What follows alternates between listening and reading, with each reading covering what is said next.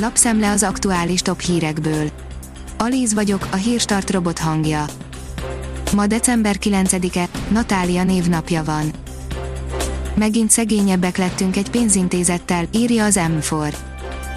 Befejeződött ugyanis az Egon lakástakarék elszámolása, melyet követően a cégbíróság törölte a céget, a lépés korán sem váratlan annak ismeretében, hogy a társaság már tavaly májusban megállapodott az Erztével, átruházza neki a lakástakarék szerződéseit.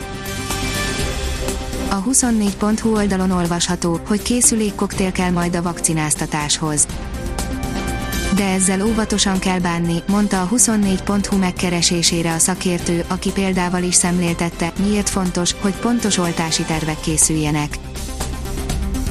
A kitekintő oldalon olvasható, hogy országok, amelyek a legsikeresebben harcoltak a pandémia ellen.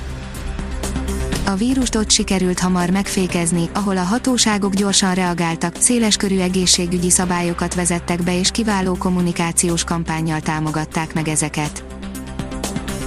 A növekedés írja a védőoltások működése és kockázatai.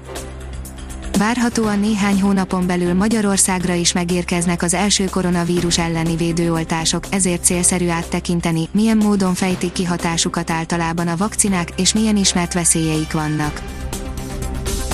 A Promoszön szírja, BL nem sikerült bravúrt végrehajtani Kievben a Ferencvárosnak a magyar csapatcsoportja utolsó helyén végzett, így az Európa Liga folytatástól is elesett. Nőttek-e a kórházi várólisták a nem sürgős műtétek halasztása miatt, írja a privát bankár. A koronavírus járvány meredeken emelkedő második hulláma miatt november 9-én lépett életbe az Emberi Erőforrások Minisztériumának rendelete, miszerint a halasztható műtéteket átmenetileg felfüggesztik, rápillantottunk a kórházi várólistákra, mennyire nyomja rá a bélyegét egyes operációk elhalasztása. Látványos részéhez érkezett a nyugati pályaudvar felújítása kukkancsunk be, írja az Infosztárt. Az épület jelenleg kívülről és belülről is felismerhetetlen, de már kivillannak egyes részletek. A 168 óra online oldalon olvasható, hogy egy gólos vereséggel kapott ki a Ferencváros a Kievtől. A Ferencváros egy gólos vereségével zárult kedden a Dinamo Kiev vendégeként a labdarúgó bajnokok ligája csoportkörének utolsó, hatodik fordulójában, mindent megtett, de kiesett a Ferencváros. Az Autopro írja, már az ezredik ABB villámtöltő segíti a norvég elektromos forradalmat. Az ABB ezredik, Norvégiában telepített villámtöltője fontos mérföldkő az e-mobilitás terén, melyel az északi ország kiváló úton halad ambiciózus klímacéljai elérése felé. A rangadó szerint a Juve bucira verte a barcát a BL-ben.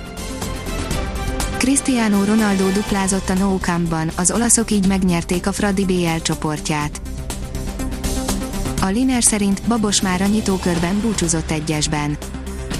A neves magyar teniszezőnő ideje korán búcsúzott a tornától Dubájban egy nála hátrébb rangsorolt versenyző ellen. Borult, szürke idő kíséri a hetünket, írja a kiderül. Szerdán még északkeleten több órás napsütésnek örülhetünk, késő délután azonban már ott is beborul az ég, a hét legvégéig kitart a szürkeség, csütörtök délig jelentős eső várható. Hírstart friss lapszemléjét hallotta. Ha még több hírt szeretne hallani, kérjük, látogassa meg a podcast.hírstart.hu oldalunkat, vagy keressen minket a Spotify csatornánkon. Az elhangzott hírek teljes terjedelemben elérhetőek weboldalunkon is. Ha weboldalunkon hallgat minket, az egyel korábbi adás lejátszása automatikusan elindul, beállíthatja, hogy az összes korábbi adás, vagy csak az aktuális tematika hírei következzenek. Köszönjük, hogy minket hallgatott!